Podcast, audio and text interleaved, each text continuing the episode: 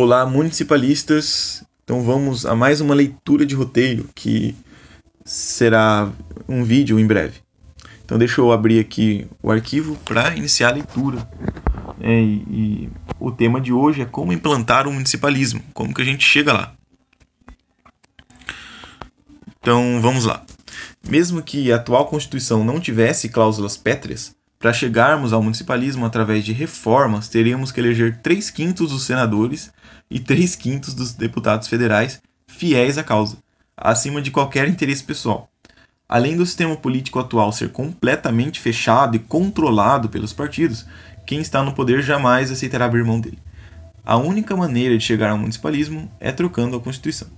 Há duas maneiras democráticas de fazer isso. A primeira é eleger uma constituinte, que é um poder central, para acabar com a centralização do poder. Esta maneira continua tendo o mesmo problema. Quem está com o poder nas mãos não aceitará abrir mão dele.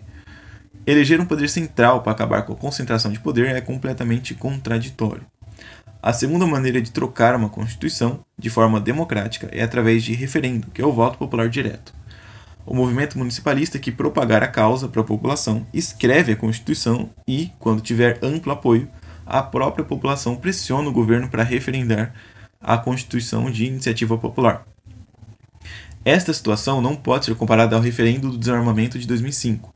Na época, não existia uma solução.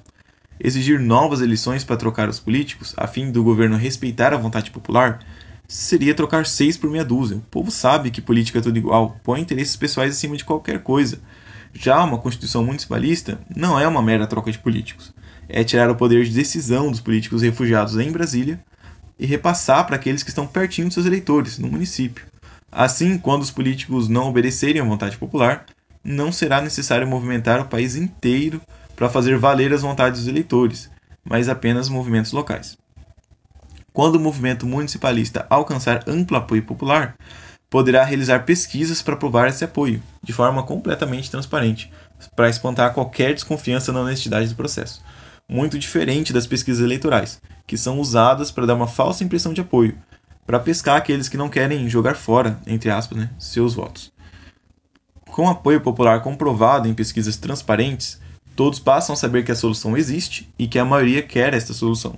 A partir disso, a pressão popular será imensa sobre o governo para pôr a Constituição Municipalista em votação direta pelos seus eleitores, que é o referendo. E com pressão não quero dizer apenas passeatas pacíficas. O movimento municipalista não incitará as massas a partir para a violência. Apenas estou descrevendo uma situação completamente inevitável. A existência de uma grande solução política e que é almejada pela maioria, porém, com resistência do governo em aceitar essa solução, só pode resultar numa coisa: imposição popular pela maioria. Resta saber se as forças armadas e polícias protegerão os políticos contra a população, da qual os soldados fazem parte ou ficarão de braços cruzados. Só há uma situação em que militares reprimem manifestações populares, quando há o risco de vida, seja numa ditadura, em que a desobediência é punida com a morte, seja numa pandemia, em que há o medo do, da morte pelo vírus. Situações essas completamente diferentes de manifestações a favor de uma causa que a maioria da população é a favor, incluindo os soldados, que fazem parte dela. Então, pessoal, é, esse esse foi mais um roteiro aí. Espero que vocês estejam gostando desse novo formato. Que eu acho que a principal vantagem é o tempo, né?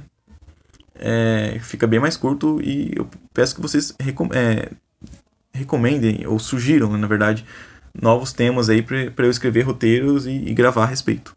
Então é isso e até o próximo roteiro.